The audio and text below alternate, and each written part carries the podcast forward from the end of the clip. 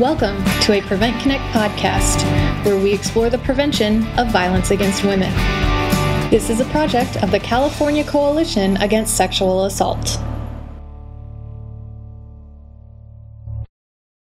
Hello, this is David Lee of Prevent Connect, and today I'm speaking with Lisa Fujie Parks, who is the Prevention Program Director at the California Partnership to End Domestic Violence. Hi, Lisa. How you doing? Doing great. Thanks, David. How are you? I'm doing wonderful, and we're also joined by Camille Hayes, who is the Public Affairs Specialist at the Partnership. Hi, Camille. Hi, David. And I'm really glad to be able to speak to you as this is the beginning of teen dating violence Prevention and Awareness Month, and the partnership is working on developing some activities for this, and I'd love to hear more about that work. So, Lisa, why don't I start with you? Can you just talk about briefly what the theme of the work that you're doing during this month of February? Sure. This year in California, for the first time, we are going to have a theme, and that is youth and adults talking together about healthy relationships. And I want to give credit to our Delta Focus leadership team for coming up with that theme. We really wanted to do something that was positive and focused on the healthy relationships that we're trying to support in our communities. And with that theme, I noticed that you developed a tagline said, let's talk about love, and you're working on doing a social media, a lot of activities around social media. So Camille, why don't you talk about what you're going to be doing with social media around Let's Talk About Love? So, the week of February 10th through the 14th, the partnership is going to be hosting our first ever social media campaign with the theme, as you said, Let's Talk About Love. And every day that week, we're going to be taking to Facebook and Twitter and engaging all of our followers and encouraging them in turn to engage the people who they hang out with on social media to get conversations started between young people and adults emphasizing love and healthy relationships. So it's a slightly different, more proactive, more positive take on the problem of teen dating violence. So in these, you're going to have different daily conversations. Can you give some examples of what these different conversations would be about? So all of the social media conversation is going to be centered around our hashtag, Talk About Love, and we'll be using that on both Facebook and Twitter. And every day, we're going to be providing our followers with a conversational prompt with a different theme. So, for example, the theme on Monday could be Love is Respect, and the theme on Tuesday could be Love is Listening. And on Facebook, we'll be providing slightly more detailed resources and information about how to engage young people in conversations that are very valuable and very useful to both youth and adults, but can be difficult to find a way into sometimes. So we really want to provide our statewide followers and membership with support around getting these very important conversations started. So, Camille, can you describe why you're using social media to do this as your mechanism to try to be able to advance this theme? Yes, well, multiple reasons. The most obvious being that social media is where people are in their day-to-day lives, particularly Twitter is a source of very active, ongoing conversations, sometimes even breaking news. So we know that people are engaged in their Twitter feed all day long, and we thought that it would be an easy way for our members to provide real substantive material to the people who are following them on social media and following their organization, but to do so in a way that was fairly low impact for them. We'll be doing the work on the front end, coming up with the themes with the conversational prompts, finding the resources, and all they have to do is access them and pass them along.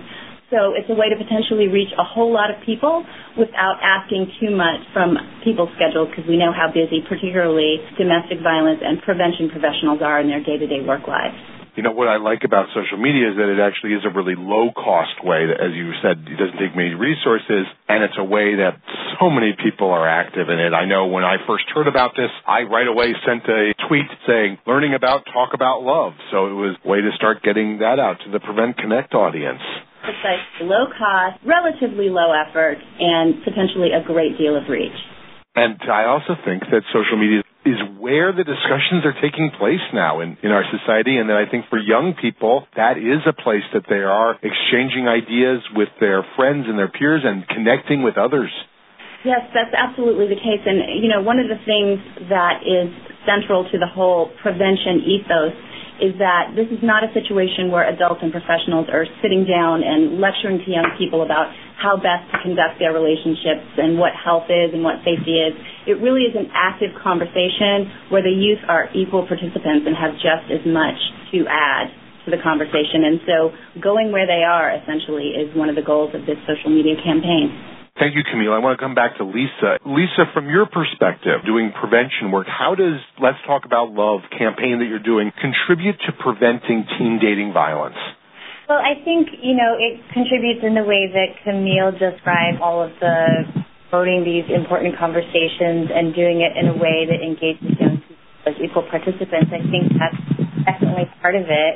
And I think with prevention, we're always thinking long term. We're always thinking multiple components. So we know that one set of activities that are part of a larger strategy that are aimed at really shifting our community conditions. And I think particularly, you know, this effort for us connects larger efforts. One is around shifting the narratives that we are using around young people and healthy relationships and dating abuse prevention. And the other is around coalition building and aligning our efforts. So in terms of the goal of shifting the narrative, we're really starting to reflect on how the ways that we talk about the problem of dating abuse and the that we think we need to foster in our communities are the ways that we're talking about those aligning with our long-term goals. So we have reflected and realized that even though our goal is to create community environments that support one healthy relationships. When it comes time to these awareness months or trying to get the attention of policymakers or opinion leaders, we tend to default the story of how horrible the violence is and that individual victim story. And we were beginning to realize that that doesn't necessarily help to tell the story of where we're trying to go. And where we're trying to go is in part fostering these youth adult partnerships and these conversations about the, the world that we're trying to create, the healthy relationships and the community connections that can support them. So shifting our narratives and messages and frames in that direction, this is a modest effort to do that, and we're really beginning to try to build that muscle in a more intentional way here in California. And then the second piece, the coalition building and aligning our efforts, is realizing that in order to have a greater impact, and especially in a state as large and diverse as California, it helps to be able to come together not all the time, but when it's when it's possible and when it makes sense to have a shared message that we're all trying to promote. So, like Camille said, this is an opportunity for us to engage new partners and engage their stakeholders and constituents in a way that hopefully will have a bigger reach and a bigger impact in a, in a very focused way. And so far, I think both of those are starting to happen. The narrative and the theme seems to be resonating really well, and we're getting a good response of folks who are signing up and saying that they want to participate and in this coordinated effort.